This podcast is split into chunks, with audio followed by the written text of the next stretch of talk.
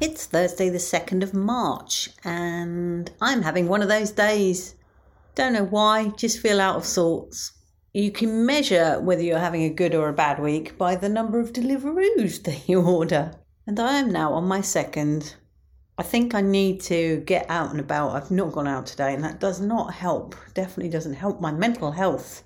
Sitting around this flat, plugged into a laptop, it's just no good for me. I did do something positive. I trimmed my fern.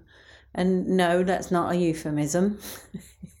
my fern was looking a little sorry for herself, and I've taken all the dead leaves off, and now there is not much left. But I think that's fine. That's normal, right? This time of year, that's normal. Now she'll bounce back with loads of new shoots.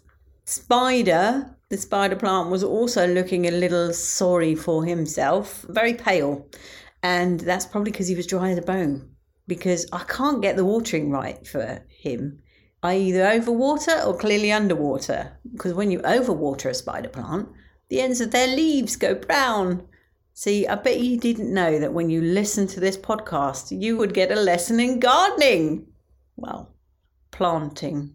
I don't know. Oh, God, I'm rambling. It really has been one of those days today.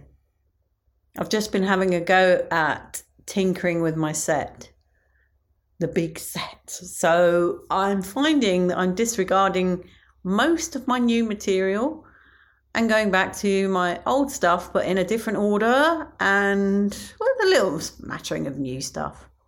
I think my approach in my head is different to it, even though some of the material I've done before, my intention is to perhaps deliver it slightly differently. But we'll see if it works. Much love and gratitude.